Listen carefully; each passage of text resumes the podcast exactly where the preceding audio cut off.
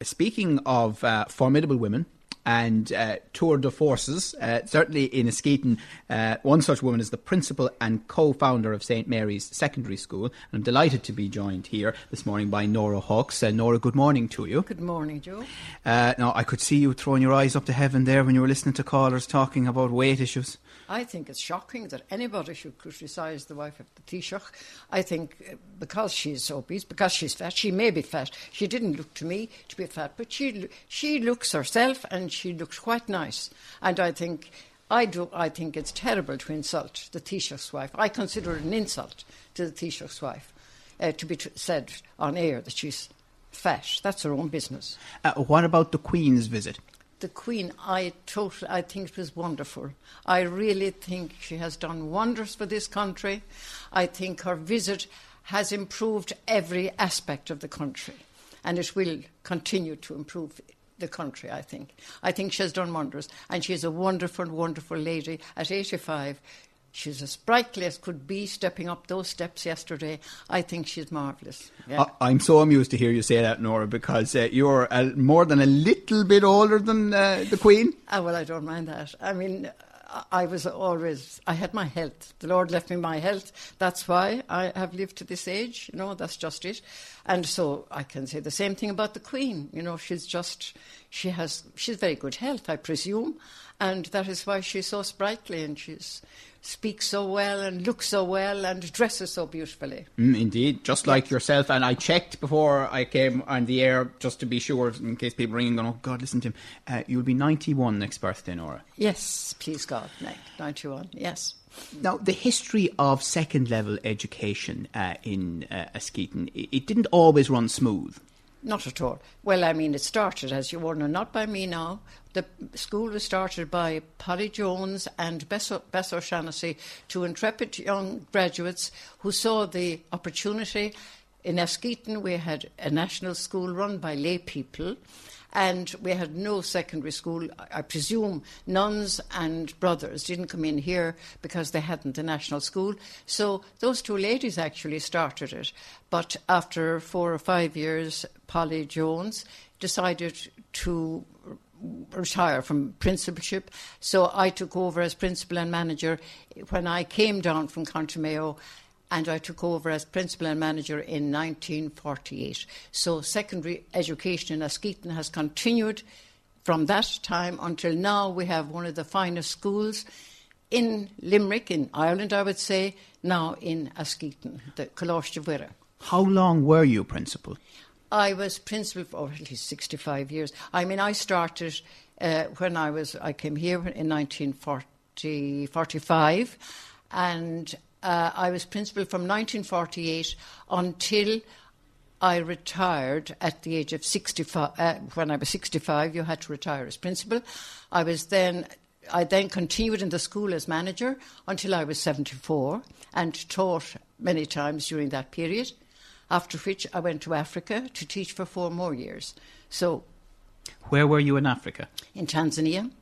I taught with the Rosminian Order in uh, Lushoto, a place called Lushoto. And uh, we have a connection still with that school because from the school in Askeaton now, every Christmas, uh, the pupils collect money for different charities. And we have now educated three native teachers to teach where I was teaching in Lushoto. So that's my proud, and Askeaton's proud work for, for Africa contrast uh, a typical day in the secondary school in Askeaton with a typical day in the African school in which you're taught? Oh, the contrast. My goodness, what a contrast. Our school in, uh, in Tanzania, I st- taught uh, English and actually maths for, for, quite a good while, together with teaching postulants and novices English, and I took them for the choir and that. Now, to contrast a day in, in in Lushoto with the day in Askeaton. Gosh, the contrast is so great. We started in the morning at half past eight. Students were so keen to learn. Students would want you to give them more and more and more homework, and they'd come back with that homework done perfectly and want still more. Now, in Askeaton, well, they wouldn't be too keen. I mean, they were great students. I mean, the students that I have taught in Askeaton from the time I came until I left when I was 74, actually, I left the school. Uh, until then, they were wonderful students, and we have produced some great, great, great students in Askeaton. Were the teenagers who came through the gates of the secondary school uh, in Askeaton at the beginning of your career fundamentally the same kind of people as those who came through towards the end? No, not at all. At the beginning, students cycled from Kildimo in the rain and the showers and the misery of the weather. And they the school was in the library in Askeaton. Let me tell you at the beginning, it wasn't a, a beautiful convent school or anything else. Uh, the, it was just one long, long room in the library in Askeaton.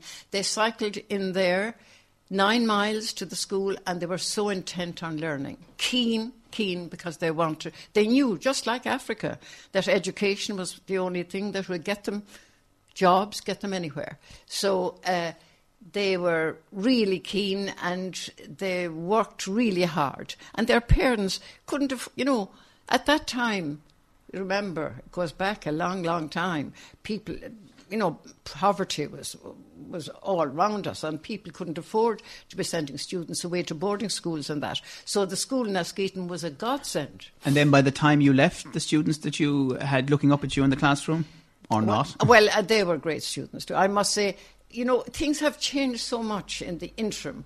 You know, people have got wealthier. Uh, they, I don't think that they have the great respect for teachers that they had in my day. You know, then Mrs. Hawkes and Mrs. Mrs. O'Mahony and Mrs. Mead and all that were looked up to and were people were very dis- they were disciplined and there was no question of of uh, you know asking or giving a back answer. My gosh, it would it would drive me nuts if anybody gave uh, if, questioned anything I said. You know, that's the way I certainly wouldn't anyway. I can tell you, no doubt about that's, it. That's the way it was at the time. And now, the current state of uh, the country. The current, from the point of view of just the way things have gone in recent years and the real difficulties that we're in. Well, I mean, when I think of the past 12 years with the Celtic Tiger and all the money that was being slashed around the place as if there were no tomorrow, I mean, it was just madness, sheer unadulterated madness. That mad spending and building mansions of houses and people getting into debt, that wouldn't have happened in my day. I mean, in, when, when I came here, I mean, no, we wouldn't owe a penny to the bank even, you know, at that time. It was just a different different, different time altogether. And, uh, you know, when you think of, of, of the misery that people are enduring at the present time, when you think of people being thrown out of their houses, it's just unbelievable. So I hope that things are going to improve under our new regime, under the new government, and that, well, things seem to be quietening down and things seem to be improving. Because of uh, your position as the principal here uh, over so many years uh, in the secondary school, were you called upon to engage in other activities relating to Askeaton? Oh, well, I would be in, where we had, uh, you know, well, not an awful lot. I mean, I would be in, involved in in preparing students, like for public speaking and for uh, choirs and for all kinds of Irish. I was very interested in Irish. Irish was my, my strong point, and I loved Irish. And I had all kinds of uh, various things involved that would involve Irish and the, the promotion of the Irish language, you know. How was the Queen's Gaelic last evening when she made an effort? I thought she was fantastic. Now, her pronunciation wasn't exactly, exactly perfect, but she had made a great effort, and I really think it was wonderful what she said. Uh, we had one of your former students with us in the last hour, uh, Dr. Pat Wallace, Director of the National Museum, uh, and of course uh, from the neighbouring parish of Kilcorn, and Ger McDonnell, the uh, late right. great yeah, climber, pa- was a past pupils. I, ta- I prepared Pat Wallace for the All Ireland Public Speaking Competition, which they won himself and two others. So, uh, I mean, and I had a letter from Pat quite recently.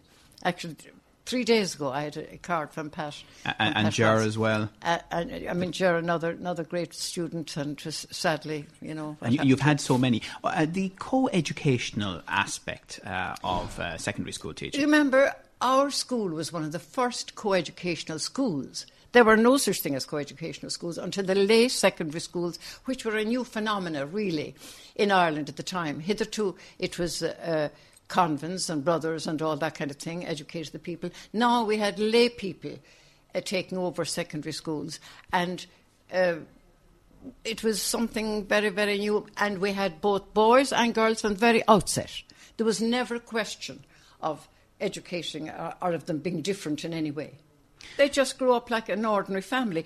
After all, what were they but a continuation of their own family, boys and girls together? Are you happy to have uh, dedicated the majority of your 91 years to the welfare of the people of Askeaton? I certainly am. I am very proud of having spent all, all that time teaching, helping people to improve themselves. That was my, I, I loved teaching. I would still today go down and teach in that school. I could, you know, I love teaching. I love helping you, young people. And that, that was my vocation in life. Uh, once uh, a Mayo man or woman, always a Mayo man or woman, and of course you have a Mayo Taoiseach. Of course. Uh, um, I, am very, very proud of that. Absolutely. I am delighted that Enda Kenny is our new Taoiseach, and I think he's going to bring the country back to what it, where it should be. Nora, um, and I don't say this uh, facetiously, I think maybe you should consider running for president um, because if the Queen can do her thing at 85, you can certainly do it approaching at 91. A real pleasure to talk to you Thank this you morning. And I'm sure um, everyone listening who's come into contact with you would want me to say thank you for your contribution uh, to Askeaton over so many generations. Uh, thank you very much, Joe. thank you. Thank you uh, very much for joining us. Limerick today now on 46 1995.